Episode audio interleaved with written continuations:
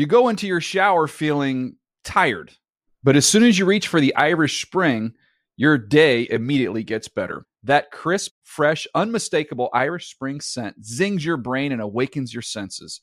So when you finally emerge from the shower, 37 minutes later, because you pay the water bill so you can stay in there as long as you want, you're ready to take on the day and smell great doing it. Irish Spring Body Wash and Bar Soap. Fresh, green, Irish. Shop now at a store near you. Open a limited time 11 month certificate at Kemba Financial Credit Union. At 5.25% APY, it's more than triple the national average, plus, it's a safe and secure way to grow your money. Visit your local branch or kemba.org slash CD for details. Offer expires May 31st, 2024. APY equals annual percentage yield. Restrictions apply. $500 minimum and $250,000 maximum deposit. Advantage status required. Comparison based on bank rate average. Federally insured by NCUA. Getting ready to take on spring? Make your first move with the reliable performance and power of STIHL battery tools. From hedge trimmers and mowers to string trimmers and more, right now you can save $50 on select battery tool sets. Real STIHL. Offer valid on select AK system sets through June 16, 2024. See participating retailer for details. And now, Move the Sticks with Daniel Jeremiah and Bucky Brooks. What's up, everybody? DJ Bucky here. The draft is right around the corner, and uh, Buck, I don't know. I, am having a hard time sleeping right now. I'm starting to get excited about this draft. I'm really excited about it, but I'm putting in a lot of work on the weekend. Dude, you've been time. double duty, man. No, but not even that. Just trying to catch up with all the draft picks, like trying to um, really hone in on those mid to late round guys. Make sure that I've seen everybody, that I got notes on everybody, and then trying to, you know, as we do, the cluster buster. Oh, so yeah. I spent a lot of time this weekend on wide receivers and defensive backs trying to sort out that crew. Yeah, there's still uh, there's still some of these clusters where I'm just like, man, I, I've gone back and forth now. I'm just like, just be done, just back away. I cannot switch and go back and forth anymore when it comes to Jaire Alexander and Mike Hughes. Okay, I'm put it to bed. I'm done with it. The two corners from Put UCF and Louisville. Yeah, just done. Yep. I have them touching each other. I think they're like 17, 18 on my list. Some days I wake up feeling like, man, I, no, I got to go with Jaire Alexander on that one. The next day you wake up, you're like, but I don't know, Mike Hughes with the return ability. So, I mean, so I finally I'm just like done. That's it. I'm not going to think about it anymore. Hopefully they're both great players. I like both of them. So funny. Um, kind of off the heels of a conversation and a thing that we did on Path to the Draft, I did this with the wide receivers. I tried to break them up in different categories. Yep. Um, I think on Path we did outside corners, slot corners, guys that were versatile. So when I was looking at wide receivers, I was like, well, uh, I was using the Dallas Cowboys as a reference, and I was like, if I could break them up in four categories: the route runners, the big receivers slash red zone threats, the chain movers, your possession guys, yep. and then your big play threats. Like, how would I? rank them and I tried not to put guys in multiple categories, but I do believe as we're kind of advancing to the next phase of what the league is going to be, I think we're going to see kind of like a league full of specialists. Yeah, it's no longer no, you got to know what you want. Exactly. What don't and you have, and what do you need? And, and I think that. and I think I think that's with everything. Even when it comes to running backs, the days of hey, I want a first and second down running back, I want a runner, or hey, I want that pass catching threat, the guy that is the Alvin Kamara type, the Christian McCaffrey type. I think you almost in your your your room, mm-hmm. you almost have to separate a different category for those because it's not fair to compare um, a guy like Sony Michel to a Nick Chubb because they're different playing styles. Yeah. So their values are going to be rated differently. You have to put the Nick Chubb type with all the bruisers and bangers and maybe the Royce Freemans and the big types where Sony Michel goes with the Ronald Jones and the other guys. I'm curious to see, and I, I, guess when I pick up the phone, I call my buddies after the draft and yeah. see how are they beginning to divide their the board. Board is the board divided like even more specific than it used to be back in the day. I th- I was thinking of like you remember you seen the movie Ocean's Eleven? Yeah. You know when they're putting the team, they're putting their team together. we need one of these, and we need one of those. Yeah. one of these, and one of those. Like that's that's what I think of almost with the draft. Like, well, okay, we got this. Now we just need to get the other thing. It's inside the same position group. Yes. looking for different things. No, that's a that's a great point, Buck. I think that's where everything is headed 100. Um, percent uh, let's go with what we've got going on here. We'll talk some draft buzz. I have a new mock draft. I can't. I was told I can't give it all away because it's going to come out on Tuesday, but we can talk a little bit about that. Uh, hit a couple draft sleepers. We got two good interviews we're going to roll today as well. Luke Falk, quarterback from Washington State, who I think's got a chance to be a second round pick. Uh, then we've got Trent Dilfer, who's been training a lot of these guys as well. Yeah, so. Trent. I mean, like two really, really good interviews. Obviously, Luke Falk has been kind of on the rise. He's a guy that we both feel strongly about. He has an opportunity to play and play successfully in the league. And they would Trent Dilfer all the things that he's done with these guys from Elite 11 to Soul and Science. That is a new show that he's premiering on our network where he teamed up with Sports Science's John Brenkus. Like, he is really, really into the know when it comes to these young quarterbacks. Wow, that'll be good. Two good conversations to uh, to jump into there. Uh, by the way, this uh, this mock draft that I've got coming out. Uh, finally, my turn on this show, Buck. We've been doing this mock draft live show. It's every mm-hmm. Tuesday, 8 p.m. Eastern. I've got a chance to just sit back and pick other people apart, which is a lot more fun. And now I got to get on the hot seat. Uh, uh a little night. bit. I think here here's the thing, and I think this is, um, I guess maybe when we do a mock draft, we should probably always put a disclaimer at the top of it.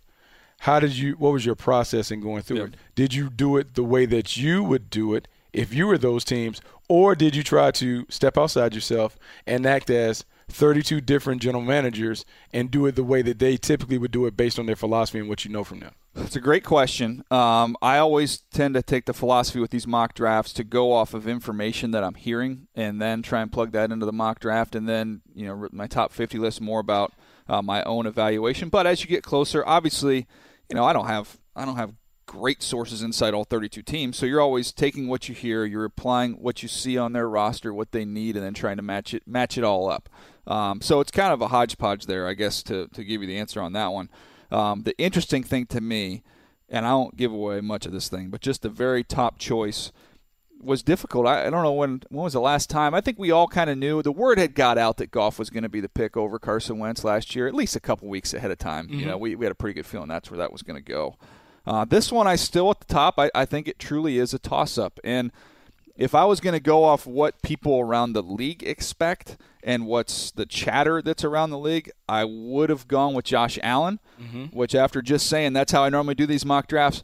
But Buck, there's just there's your your instinct that kind of is still there, and I'm like, you know what?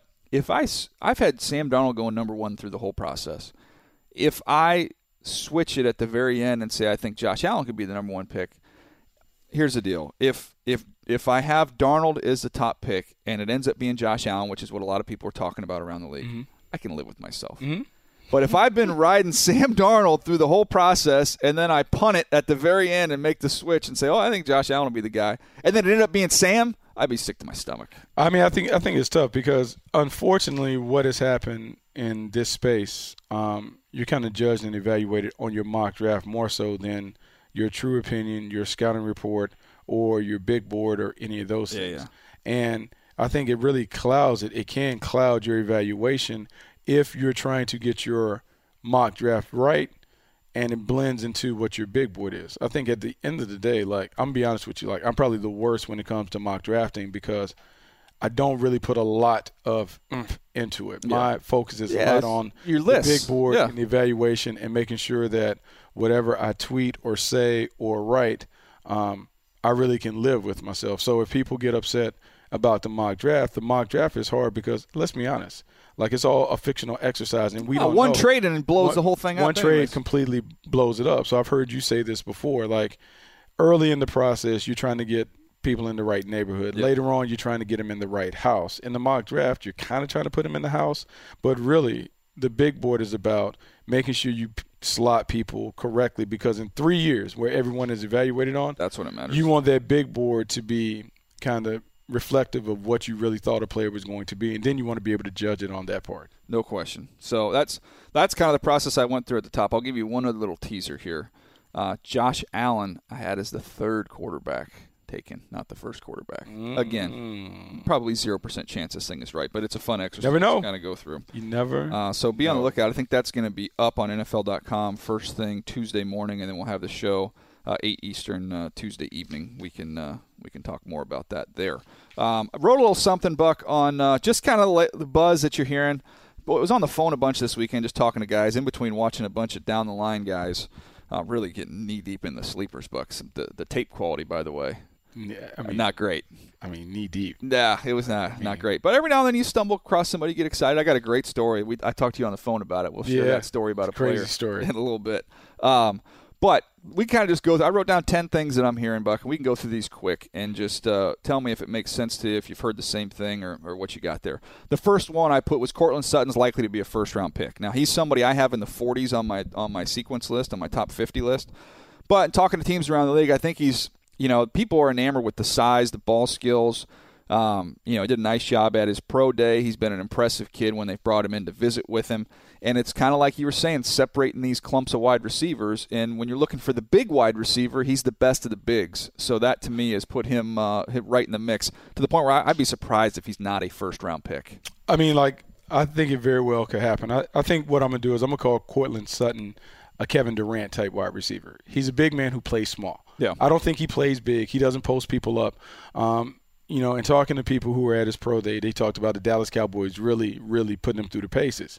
And the big thing that showed up in that, when they had him work against press, you would think a man of his size would try to use his size, his strength, his physicality to beat people in line. But everyone was like, man, he was using foot fires and trying to use quickness, and it's just an odd matchup. We It's- talked about studying Antonio Brown, right? yeah, like it's, it's it's it's odd for a seven footer to be out there shooting jump shots, shooting threes, and being a three point specialist. But that's kind of how he's electing to go about his business. And so for me, it's hard for me to completely buy in because I don't think he's fast enough to necessarily play a finesse game and win consistently. And I don't know if he has the dog in him or the temperament to be a monster on the outside that kind of abuses people with his physicality and toughness. No, yeah. Look, it's you make good points there. I think to me, my biggest issue was just I didn't see much separation. He's always got somebody on his back, so he's always having to, to be in that position to make tough catches. Now he'll flash some one-handed catches and do some special things. I want to say is against Tulsa, uh, has a ridiculous uh, one-handed catch in that game. So he flashes some special ability there. Um, but you would like to see him just be more more physical at the catch point too. Just And and I want to see him dominate. Like Yeah. that. Here's the thing: he played in a in a conference where he should have been a dominant player. He put up really really good numbers. And so when you're playing those things, you have to look at his games. He played against TCU. I didn't see him necessarily dominate. So for me, I would. I just have some reservation about watching him and trying to figure out how is his game going to translate when he has a Jalen Ramsey over top him. That's not necessarily a fair comparison, but when he has a dude that is a badass on the other side, how is he going to handle someone that wants to get up in his chest and kind of play big boy football? Does he have the capacity to take it another level and win with the physicality and toughness that he's going to have to win with? No question. All right, let's let's roll through some of these other ones here. Uh, you know, of the quarterbacks, the big four we've been talking about the whole draft process: uh, Darnold, Allen, Rosen, Mayfield. I said Rosen is the quarterback most likely to slide. If we have a situation where three of these guys go in the top four or five picks, and there's one left, talking to people around the league, that's the one they expect uh, to be left that could end up dropping down a little bit. Now you start getting Miami 11, Buffalo 12 if they can't get up. Um, you got Arizona a little bit lower than that. I, I don't think he gets too far, but I think there is a chance that Rosen could sneak out of the top 10. Of all the quarterbacks, that's the one that was mentioned the most. And I, I mean, I can see that. And actually, I would say that if that happens, I think it would position him to be a player that could be a candidate for offensive rookie of the year. Yeah. I fully go to a better team, too. I fully believe that Josh Rosen is a guy that will be a much better player for a team that is already constructed and ready to go. I don't think he's kind of the igniter right away that he can on his back do it. But if you the reason I made the comparison with him and Matt Ryan is because Matt Ryan has a nice car in Atlanta. Yeah. Julio Jones, Mohamed Sanu, two running backs. When that thing was working, Matt Ryan played like an MVP. When they didn't have that, it looks a little differently when it's all on him. And he came into the league when they had Michael Bennett and Roddy White and others. I think for Rosen, the personality is going to scare people because whatever it is, like that, that's how people view it. But in terms of the game, his game is what traditionally excels in the league the last 20 years. And so for him to go farther back will actually be better. Much like I thought with Deshaun Watson. Deshaun Watson going 12 was actually a blessing because he had a better supporting cast around him. And when he got his opportunity to play, he played well. So Josh Rosen would benefit the same. My my quick point on this is you've brought it up several times that Rosen, you know, was kind of always the man. He was the man in high school, top player in the country. Goes to UCLA, he's expected to be the man there. Obviously, the big man on campus. We know all the hot tub, all that fun stuff, right? He is the dude. I almost think the best thing that can happen to Josh Rosen is to be the fourth quarterback and to slide a little bit in this draft. Let's take some of that chip, take some of that boulder off Baker Mayfield's shoulder and drop it on Josh Rosen's shoulder. You know, and it's it's happened before. But don't hurt the shoulder though. No, no, don't don't hurt the shoulder. Don't hurt the don't shoulder. drop it on there too No, hard. Don't hurt the shoulder. Now, here's what happened at Elite Eleven. I think Trent can speak to this. Like we tried to do that. We Mm-hmm. had him sometimes when the rankings would come out because what they do at Elite Eleven, they rank the guys one to eleven Every every, day, yeah. And there were times where he was ranked 11, even though we all knew he was not the 11th best quarterback. But we tried to do that. But if he goes, if he goes fourth, if he goes behind some guys that he clearly feels like he's a better player than, uh, I think it will kind of spike it up a little bit and kind of make him. But remember, his buddy that we saw him in Destination Dallas, Aaron Rodgers, Yeah, he had a little bit of that now. he carries that chip to this day. And so it may not be a bad thing for Josh Rosen to kind of have to deal with some of that. Uh, it would suck on draft day, but it may be more beneficial down the line. No question. Next one here. This is a quick one.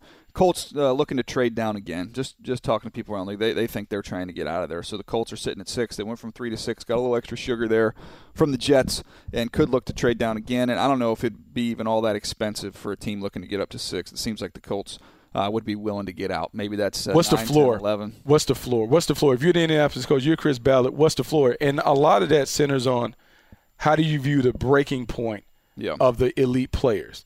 Like if you take the quarterbacks and throw the quarterbacks out, how many elite players are at the top of the board? And if you say three or four are going to go high, where do I need to be at to get the lad to still be in range to get an elite player that falls out? See, I think I would probably say 10 or 11 is about as far as you would go because you're still going to end up with like when you look at the position players take if the four quarterbacks go in the top 11 picks you're still looking at Quenton Nelson Tremaine Edmunds, Denzel Ward, Minkah Fitzpatrick, Derwin James, Roquan Smith, and I will put the last one there is Vita Vea. I Boom. would not want to get out of that group. Don't want to get it because it because it drops off. Because after those guys, who's after that? Who are some of the names that come right after, that? when you get after that group, now you start getting into Marcus Davenport, who's a project. You got Mike Hughes and Jaire Alexander, Geis, Da'Ron Payne, Rashaan Evans. See, Really, I think that's so, a so different to me, level. just in hearing the Yeah. names, Yeah.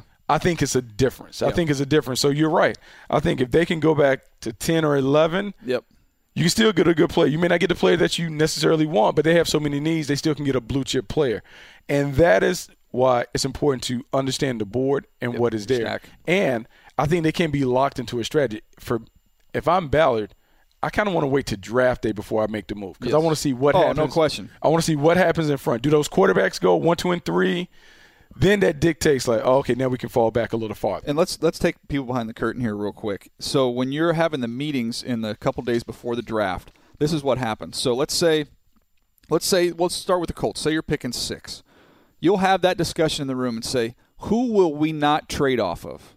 In other words, if this player, these players are there at 6, we're sticking and picking. Yep. So at 6, it might be two players. You know, say, "Hey, if Chubb or Barkley are there, we're picking them." We're picking them.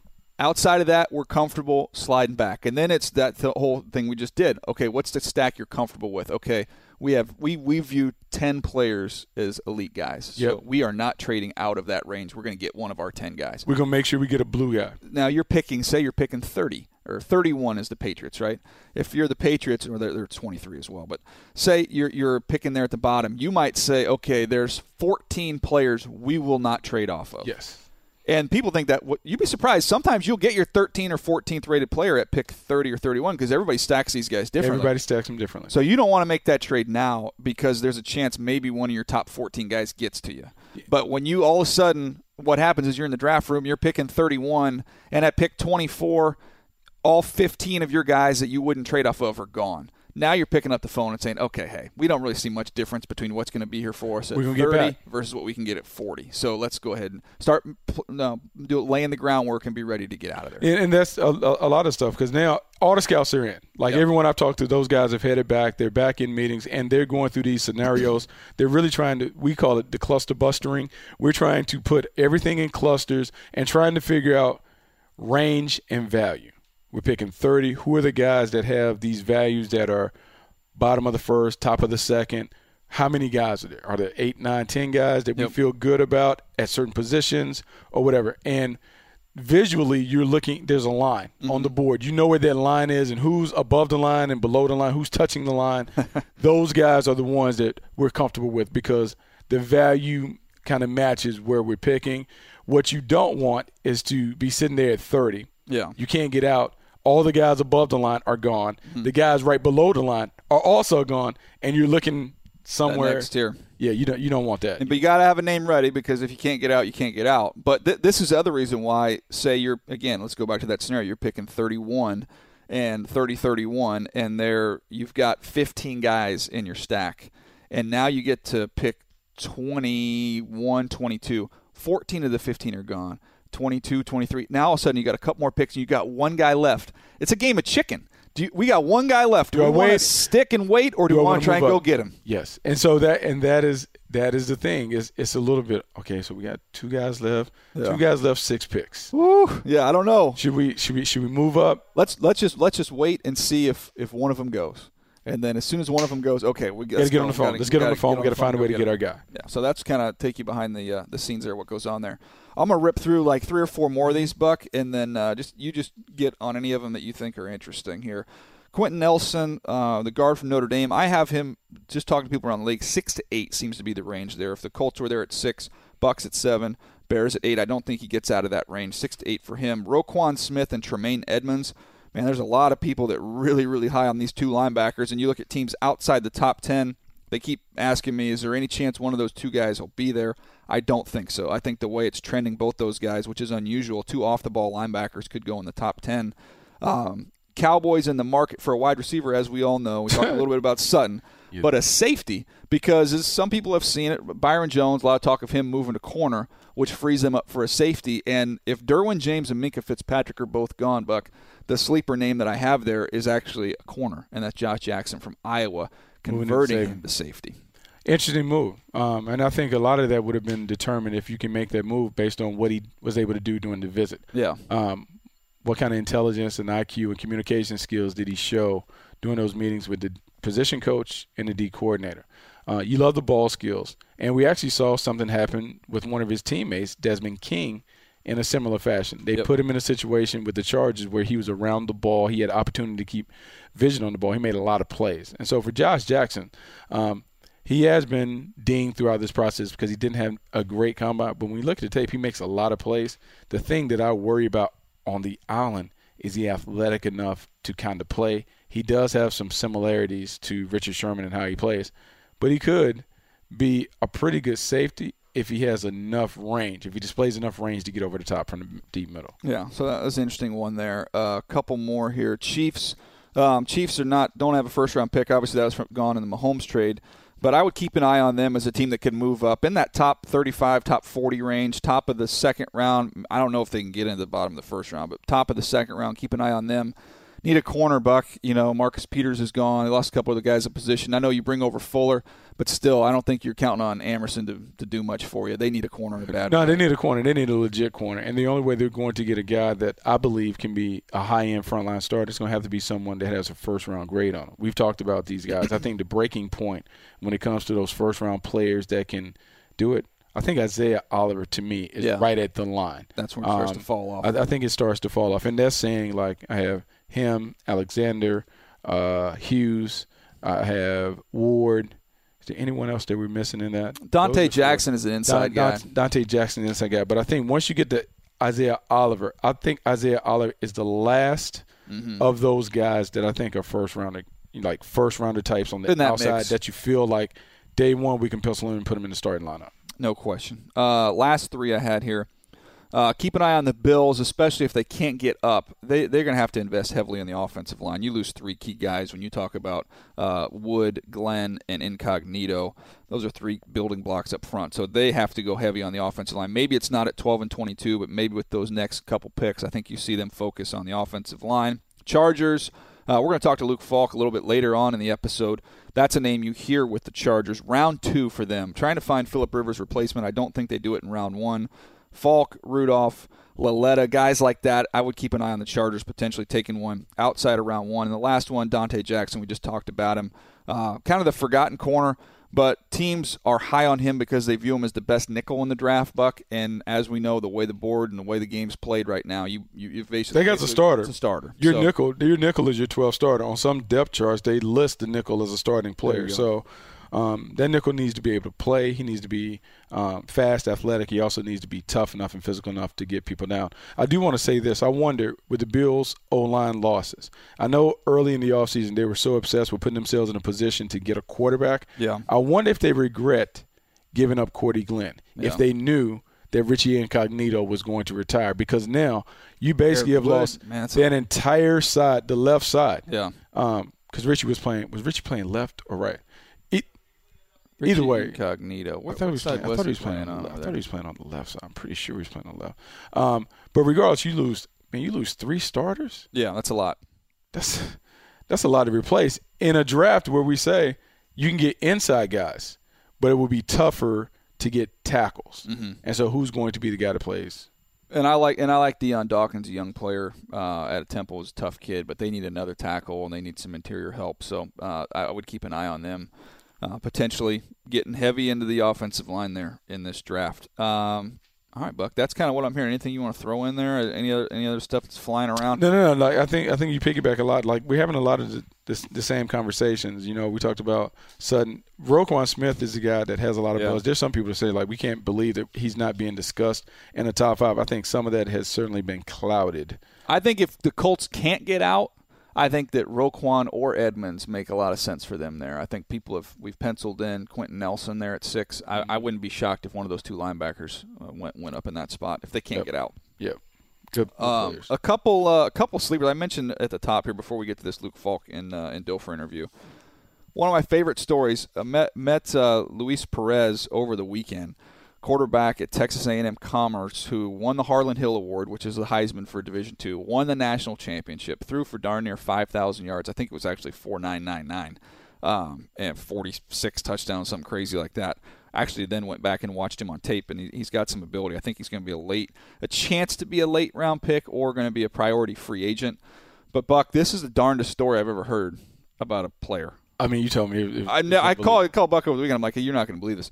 This kid, because I grew up down in San Diego, so I know the area well. He went to high school down there in Chula Vista at Otay Ranch High School, and uh, his freshman year, he was telling me, he went out to play football, and they had him at wide receiver, and they were like a wing T team. So that's like this is the worst. Uh, so he he was out. He he bailed.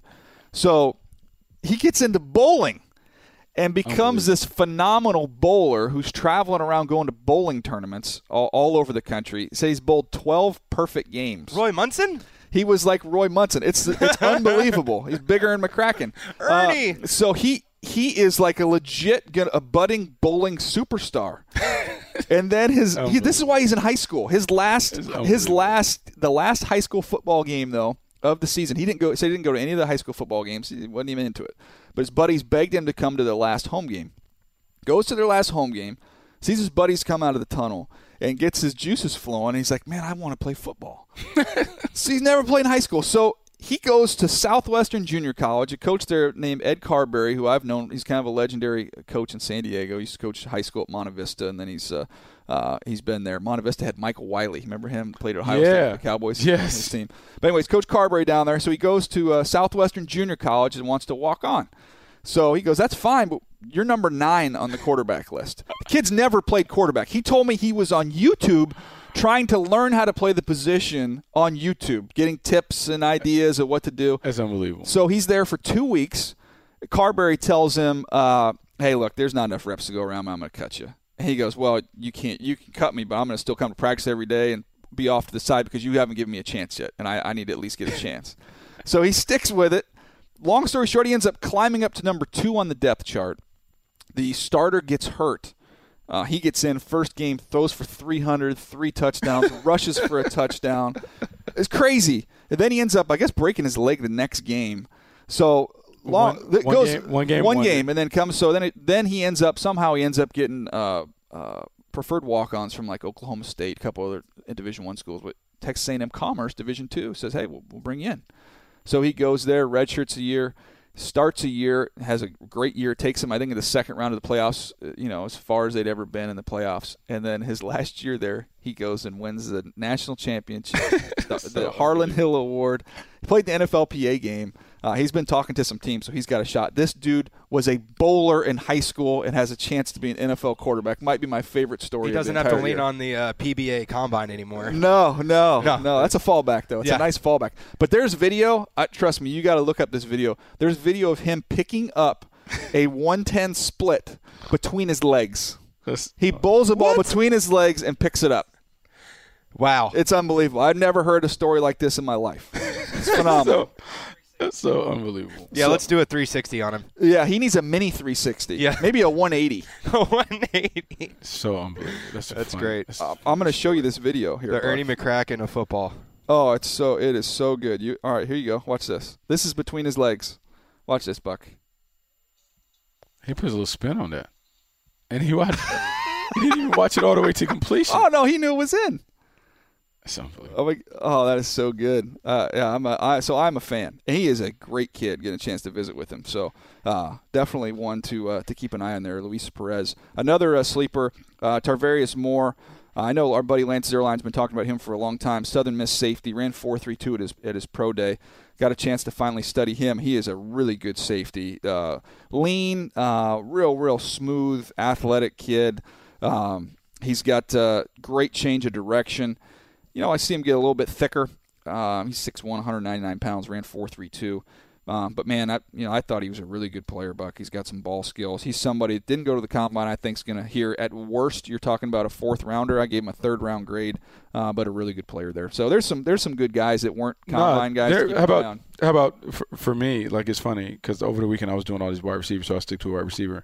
Uh, Daurice Fountain. Fountain? Yes, thank you. Freaking my language, Nor- I'm a Daurice Northern Fountain guy. Yeah, like the the way that he played. Obviously, he got a little buzz when he got that uh, offensive MVP in the East West Shrine. Yep. But then when you watch him on tape, like he has some athleticism, he has some ball skills, does a great job of winning 50-50 balls. Look, anytime I'm telling you, when you go back and dig in their their research and they they can win um, state meets and long jump and hurdles or sprints says something about him. And so that kind of athleticism when you when you're down at the bottom of the draft, Oh, yeah. when you're down in the fifth and sixth Give me a round, trait. you're looking for guys who have remarkable traits. Like that speed is ridiculous, and I think it, it it's going to help him be a guy that gets a little juice. You guys are looking at bowling videos behind the glass. I yeah, think, we're, we're looking at bowling videos. How great is that? That's awesome. Yeah, he's the most intriguing man in the draft. Yep. It's the the most interesting story. man. Yeah. Um, the uh, another one, a couple other other guys here down the line, guys. PJ Hall. Well, look, I gave PJ Hall like a third round grade. This defensive tackle from Sam Houston State. He's just over six feet, 308, but he is explosive. I put a couple videos out there on my uh, Instagram page. Um, you can check check it out. Just move the sticks on there, but you can see, man, he is. He can play up and down the line. He's got a little, you know, it's it's sacrilegious to say it, but he's got a little Aaron Donald to him, Buck. He's like the, the Oh. he's like the Ooh. he's like the small school Aaron Donald, but he is dynamic, twitched up, and he is uh, he's a very productive player. So he's another one that's interesting. Uh, a guy that's getting some buzz is Tremon Smith, uh, small school corner. Man, I the first game I watched on him though was against Kansas State and Pringle. Pringle got him a little bit. I'm not a big Pringle guy, so that hurt me. Uh, so I, I wasn't necessarily drinking that Kool Aid as much. But uh, yeah, it's fun. I actually, full disclosure, when I get to this point in the process, I mean, I'm not doing a full three game workup on these guys. It's literally I'm watching the first 25 plays to see if they're worth another. Oh. another, another if you don't if you don't flash in the first to flash 25 right plays, then I'm on to the next one. I need you flash. So that's kind of how you do it. It's not enough time in the day to watch all these dudes. So that's kind of where we are in the process. But it's a fun, fun stuff. That's funny. You, you, you're, you're flash scouting. I- Yeah, yeah. Scan. need- we called it scan scouting. I need, I need, I need you to pop right away. Hurry up. uh, Phil Savage was our boss in, uh, with the Ravens, and he used to always talk about spring scouting. So once the draft's over, for those that don't know, you'll start doing some spring and summer work on guys to just again get them in the right guys, neighborhood. guys that pop. Yeah, guys get them in the right neighborhood for the fall. So when you go on your visit, you're a little bit familiar with them. But he used to always say, you know, in the summer, guys, look, put your feet up. You can have your tennis racket in one hand, put your feet up on the desk, and you just kind of keep an eye on it. You know, it's not like you're. You don't need to be locked Not in a, laser not, a, focus. not a hard scout. You're Yeah, just trying to get just a good. getting- Just hey, where does he traits. line up? Okay, I know where to find him when we when I go in there in the fall and get a decent feel for him. But I always remember thinking like, Phil, none of us play tennis. We don't have tennis rackets. Terry Donahue. Yeah, not, you're not Terry Donahue. No. uh, anyways, hey, let's uh, let's get to our interviews here. We got a couple interviews. Hope you enjoy them here. Luke Falk first, followed uh, by Trent Dilfer. All right, Buck, we got our, uh, our good friend Luke Falk joining the show. Got a chance to visit with him down at the Senior Bowl and wanted to check up with him and see what's going on. Luke, how you doing, man? I'm doing well. How are you guys doing? Good. What have you been up to? Simple question. Uh, just a lot of a lot of workouts, a lot of visits, uh, just staying busy. So, in, in staying busy, what are some of the things that you've been trying to show evaluators during those workouts? Uh, I think one thing is just the arm strength. People are trying to knock me on it, but I think we've done a really good job of going out there and uh, you know showing we got uh, you know NFL arm, franchise quarterback arm, and uh, so I, you know I'm I've been really happy with how the workouts have been going and uh, you know how the whole process has been. Have you noticed a difference? I mean, is it kind of the same formula you get with different teams, uh, or are you just seeing, hey, some guys come in here, they only want you to throw uh, these couple routes, while other teams want to see different things? I mean, how, how is it from team to team in the workout process for those that don't know? Yeah, it varies. I mean, uh, some teams they kind of have the same style as other teams, but uh, you know, there there's others that they'll put you through an hour long workout. Some only want to see you throw uh, 30 balls. So, uh, you know, it just varies. You know, in, th- in thinking about the workout part of it or the visits, what has it been like for you to get on the board? There's always this conversation about air raid quarterbacks and how they assimilate to the league. How's that part been Yeah. for you? Yeah, it's been really fun for me. I feel like uh, you know my football IQ is pretty good. Um, you know, I did a lot of the line scrimmage at Washington State, so it's been fun for me to get up on the board and and uh, you know just show NFL teams that, that I know ball and uh, you know that I'm ready to play. Has there been one area, just footwork wise or mechanically at all, that you've uh, that you've really tried to hone in and work on during this phase? Well, I think uh, just you know the under center stuff, tempo and drops, getting getting your depth on them. Uh, you know that that'll be something that I've got to work on and, and continue to work on. Just not playing underneath, uh, you know, in my college career. But uh, you know, I think it's been going real well. Um, I've had a lot of fun with it. Just watching when I got a chance to go down there and watch you throw or while you're training, and then getting even chance to see at the combine, I thought your feet looked great for somebody that had been in the gun exclusively. Did you guys ever at all take snaps under center in practice, or were you working that on the off season? I just find it hard to believe you could be at that level and, and as smooth and as comfortable as you were having not done it. Yeah, well, I appreciate it. Um, in the seven on seven in summers, we'd always go under center. Coach Leach wanted us to get our timing down that way, so he felt like it'd be easier for us in the gun. So, uh, really appreciate uh, you know that work that he had us do in the summer. I think it really helped me. Uh, you know, I think it's going to pay off for me. So over the next few weeks, as the draft is getting nearer, what's what's kind of the plan? What's the plan for you to get ready for draft day? Uh, well, I got to knock out a few more, a few more workouts, and then uh, you know after that, I'm just gonna you know continue to stay in shape, and then uh, just kind of keep my mind off it. Um, I think uh, my fiance and I and my dog are gonna go somewhere, uh, you know, five five days before, you know, get get away from everything, and uh, you know just uh, turn our phones off and just hang out. How tough has that been? Like, I mean, going through the process, like, how tough is it now? Because you have the internet and you have all the TV shows kind of dedicated to the draft. How hard is it to kind of stay in your bubble and to not get swayed by what the opinions that are floating out there about Luke Falk and where he may wind up? Yeah, you know, I stay off that stuff. I think it's uh, you know, people around you that are always on it and then they're trying to tell you where you're projected and all that. So I just I just tell them that I don't pay attention to it and you know, we'll see on on draft night. So, you know, me personally, I don't really use my phone all that much, so it's it's not that hard.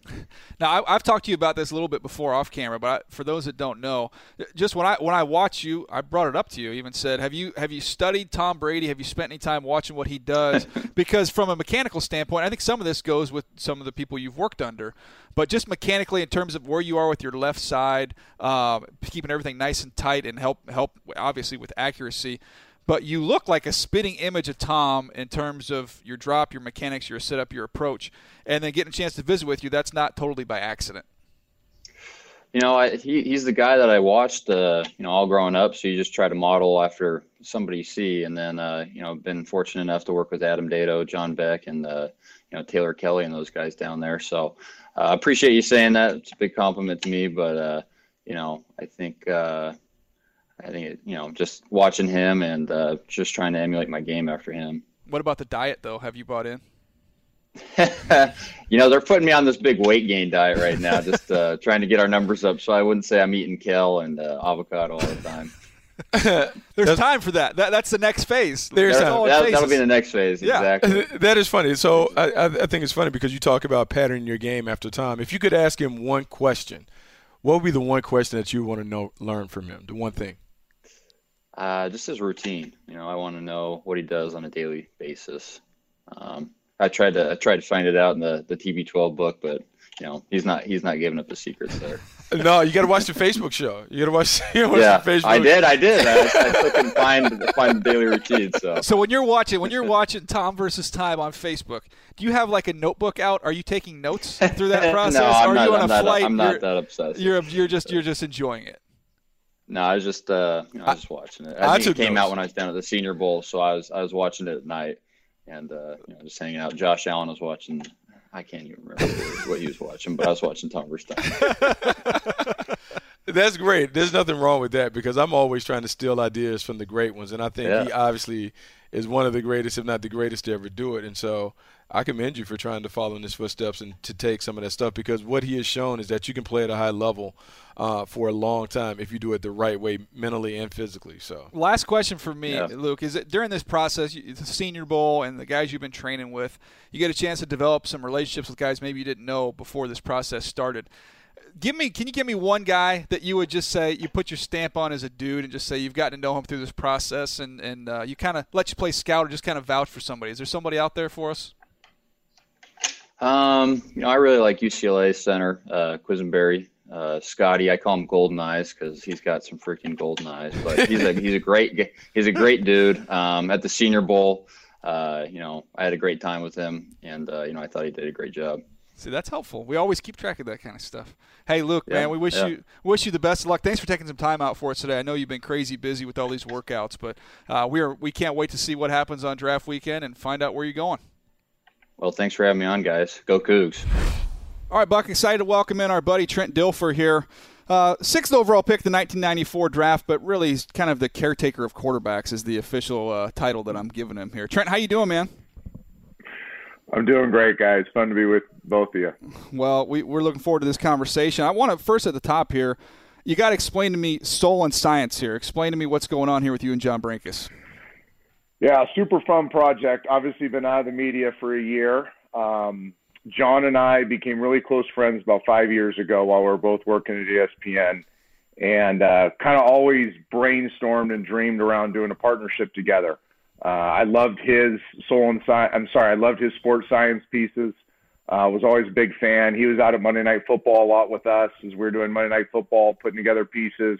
Uh, he always appreciated my uh, peeling back the layers of players and trying to dig a little bit deeper than just the typical analysis. Um, and then last year, as we were both bored to death sitting around watching football instead of talking about it, uh, we started coming up with this idea to do short form content pieces um, that kind of combine both of our strengths. Um, trying to find something unique where we can dive, take a really deep dive into players, uh, starting with quarterbacks, but really going to all sports. Uh, doing the old sports science pieces, which won six Emmys for John Brenkus and his team, uh, and then adding in the soul component, which really opens it up for anything. Um, the kind of the essence of why, how these athletes find their excellence. Uh, there obviously is a tangible piece, a measurable piece, uh, but there's also an immeasurable piece, um, and kind of exploring that and uh, doing some cool stuff around it. So we started with this year's draft quarterback class. We met with most of them, tested them out in Southern California, um, spent some good time with them, and, and came up with these short form content pieces, which will air starting Wednesday on NFL Network. Very cool. No, it sounds, it sounds really cool. Now, Trent, you and I go all the way back. Not only same draft class, '94, you're six, I'm 48, but now doing Yeah, some but you look stuff. a lot better than me. Not really, but now doing all the stuff with Elite Eleven, and so your perspective is unique because obviously you see him in high school, you see him in college, you get to know him as pros. How much of that knowledge from high school are you able to bring and introduce in the soul and science piece? It's massive. It's really that unique access that we talk about in the pieces. Um, you know, I, I, I've, as you guys know, let me kind of go off on a tangent here. I have three daughters that are competitive volleyball players, and, and when they started playing at the younger ages, I had this friend that was on my oldest daughter. He was the father of a girl on my oldest daughter's team. He had coached girls basketball forever, and he taught me a really valuable lesson that I've learned really that transcends to all sports. Is that what a kid is at 12, 13, 14 uh, as a competitor, uh, not as an athlete, um, not in terms of their IQ, but as a competitor, their natural instincts, what's inside of them. Uh, I think some call it their competitive temperament. Really doesn't change that much. It evolves and it can get better, um, but it's kind of the core of who they are. I say that because I've learned that's true with football players also. Uh, when you get a kid in high school, uh, really any position, but especially quarterback, and you start to understand what makes them tick, you start to understand um, all the things in their background that have built them competitively to where they're at to that point. That doesn't really change a whole lot the older they get. Again, it evolves and hopefully it gets better, um, but the core is the same. So I got to know most of these kids really well as we went on that Elite 11 journey with them. And it uh, really allows me to, when I look at them, not just from a physical standpoint and their traits, but from a competitive makeup, how they think, how they talk to themselves, how they act under pressure, uh, how they respond to adversity, how they interact with their teammates. Um, are they entitled or are they grinders? Um, all the all those different things. We can go on forever. A lot of that hasn't changed. It's evolved, as I've said, um, but the core of who they are is the same as they were when they were 16, 17 years old. And and uh, that's really what we try to touch on in these soul and science pieces. And as I've looked at this draft class, which I personally think is going to be a historic quarterback draft class, um, I think a lot of that goes back to what I found out about these kids when we evaluated them and, and coached them through the Elite 11. Well, that, that brings me right to the first one we can talk about here. Let's go. Let's start with Sam Darnold here somebody going through that process when you first became familiar with him. I know he was kind of a late bloomer, having played another position there at San Clemente before moving to quarterback. But how about him? You talked about being able to learn about them as, as 16, 17 year olds, how they think, how they interact, how they lead. Are, are they grinders? What did you learn about the young version of Sam Darnold? Natural in everything that he does. The, the first tape I ever saw on Sam wasn't football tape, it was high school basketball tape he had broken his ankle three games into his junior year at San Clemente, and uh, there wasn't a lot of junior football tape on him. He played a different position the year before. Uh, and then Joey Roberts, who both you know very well, uh, our director of scouting Elite 11, um, had sent me one night, late one night, a link to his basketball Hudl film. And he said, Hey, you got to check this kid out. And um, at the time, Sam, I don't think Sam had any offers. You can check with him, but I don't think he had any offers. He was really low on a lot of people's radar. Uh, and I watched him play basketball, and I said, "Whoa, th- this is a." And again, it wasn't. It's not like I was watching Michael Jordan play, mm-hmm. but for what my eye was looking for, the natural body movement, the body control, the competitiveness, the sacrifice for his team. He covered the point. He covered the post. He dribbled crossover, step back. He took it to the hole. He dished he ran the floor. Uh, he truly was everything you're looking for um, as a competitor as well as an athlete. Uh, and I said, hey, if, if this kid can throw it at all, and if he's coachable, then this is what we're looking for. And as we went through the spring and ended up trying out in May in, in Oakland, uh, it was obvious after about five balls that he threw that this was going to be a special prospect because remember you're looking for kids – the kids that have high ceilings are the ones that haven't been overtrained at 16, 17 years old. So you can kind of get a feel for their raw traits. Um, but also you could say, wow, this is a great piece of clay. And if you could mold this kid the right way, the ceiling is exponentially high. And that's how we felt about Sam. Now, he hadn't played a lot of football. He did not have the greatest Elite 11 um, experience. Well, he had a great experience, didn't have the greatest Elite 11 performance we've ever seen. Um, but he grew every rep. He took the coaching. I mean, that's when him and Jordan Palmer really developed this special relationship that exists today. Is is JP saw the same thing we all did and kind of took him under his wing and and uh, you can just and I still see the growth that's there. Like he hasn't even come close to tapping into his potential. Uh, that's why I really believe he's kind of a I've used this term a transcendent type talent. All right, let's let's switch over to Josh Rosen here, Trent. Uh, it's you've talked about it a bunch. It's all out there. Why don't you just for those that are listening to this or watching this that aren't familiar, Josh Rosen's Elite 11 experience of anybody. I think if you pulled every single quarterback that's come through Elite 11, I think you get overwhelmingly glaring just positive reviews. But Josh Rosen, that experience wasn't great for him or you. And that is that accurate? Very accurate. Um, Reader's Digest version Josh was the number one prospect in the country. I saw uniqueness in him, and I made the mistake of kind of going at him too hard. Um, he wasn't, and he would tell you this, by the way, if we were doing a conference call together, he, he would agree with, I think, everything I'm about to say. He didn't really want to get coached. He, he was so successful at John Bosco. He had a great offensive coordinator there that had taught him a lot of football to that point. Um, they did things a very specific way that was successful. And I wanted to introduce him to kind of an NFL curriculum and bypass the college experience because I felt he was that kind of good. Um, that was a mistake because I coached him too hard. I was too hard on him. And then I made some public comments about his unwillingness to be coached that uh, I should never have made. Uh, and we had a lot of friction between the two of us. Uh, he did not have a very good experience and a very good performance. Uh, it was probably my poorest job as a coach in all my years of Elite 11. Uh, so it was not good for either one of us. Now, what was amazing about Josh and really where I changed my whole outlook on Josh was last summer without me asking him. Brian Stumpf, the president of student sports, asked him to come be a counselor for us, and he he he was more than willing to be a counselor. So me and him did not have a good relationship, yet he chose to come to Southern Southern California, be a counselor, help these kids out. And while he was there, really engaged with me and, and asked me to kind of go back a couple years and reintroduce him to that stuff I was trying to coach him on when he was 17. That showed a lot of growth, showed a lot of humility, uh, showed a lot of uh, maturity on him on his end. Uh, Josh and I have a great relationship now. Um, I think we both have recognized that we didn't handle that Elite 11 experience very well. And I really come to admire Josh. I, and I understand him better too, and understand what happened at UCLA, and understand some of these narratives that are going on around him, and and why they've stuck. Uh, and I feel like I can um, really give some insight to why he's perceived one way, but in reality is something very different. Trent, it's funny that you bring that up about Elite 11 because as hard as you were on him as the overall coach of the Elite 11, he was my quarterback on my team. And I came Yeah. away with the same thing.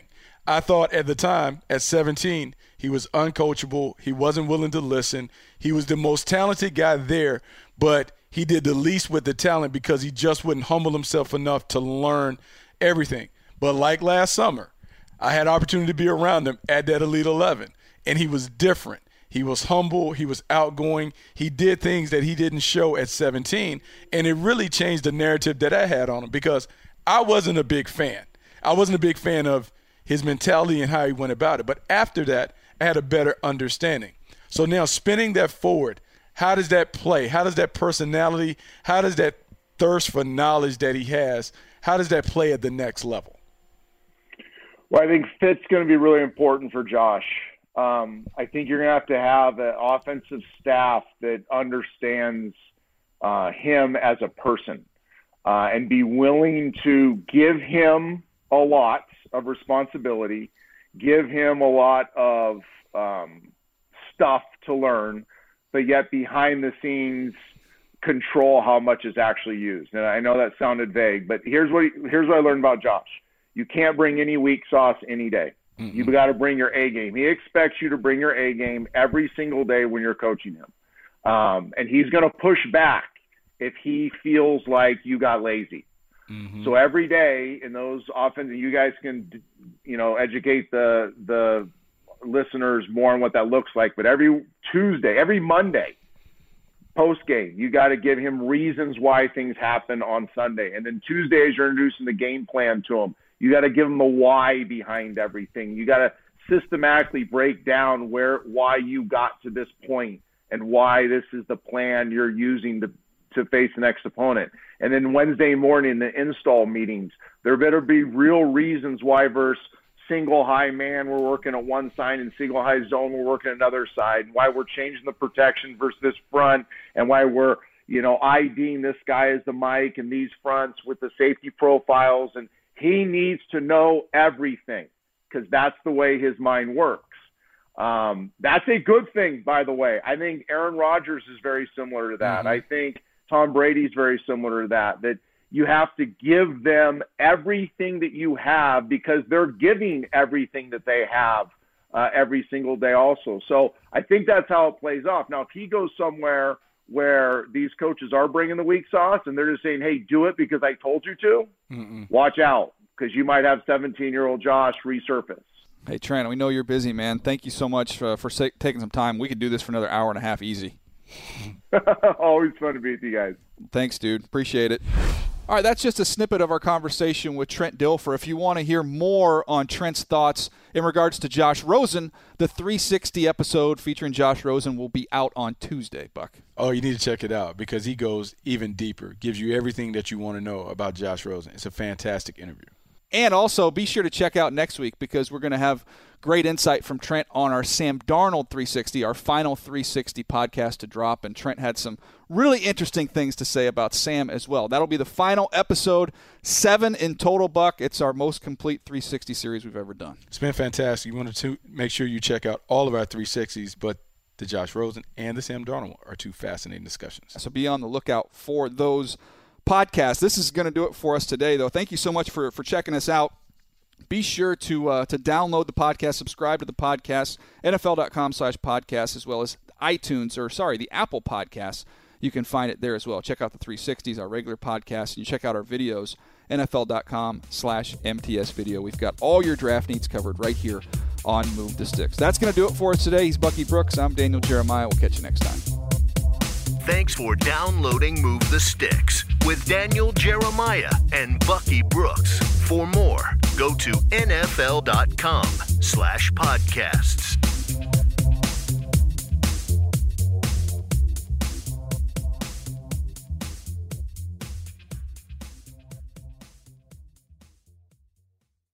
You go into your shower feeling tired, but as soon as you reach for the Irish Spring, your day immediately gets better. That crisp, fresh, unmistakable Irish Spring scent zings your brain and awakens your senses. So when you finally emerge from the shower, 37 minutes later, because you pay the water bill so you can stay in there as long as you want, you're ready to take on the day and smell great doing it.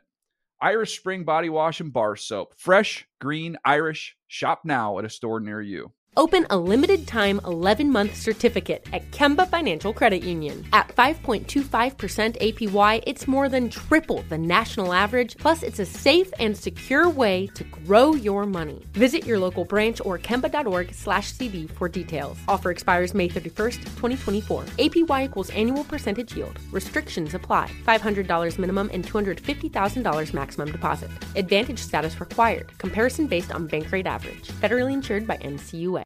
Live Nation presents Concert Week. Now through May 14th, get $25 tickets to over 5,000 shows. That's up to 75% off a summer full of your favorite artists like 21 Savage, Alanis Morissette, Cage the Elephant, Celeste Barber, Dierks Bentley, Feid, Hootie and the Blowfish, Janet Jackson, Kidz Bop Kids, Meghan Trainor, Peso Pluma, Sarah McLachlan. Get tickets to more than 5,000 summer shows for just $25. On sale now through May 14th. Visit LiveNation.com slash Concert to learn more and plan your summer with Sean Paul, Sum 41, 30 Seconds to Mars, oh, and Two Door Cinema Club.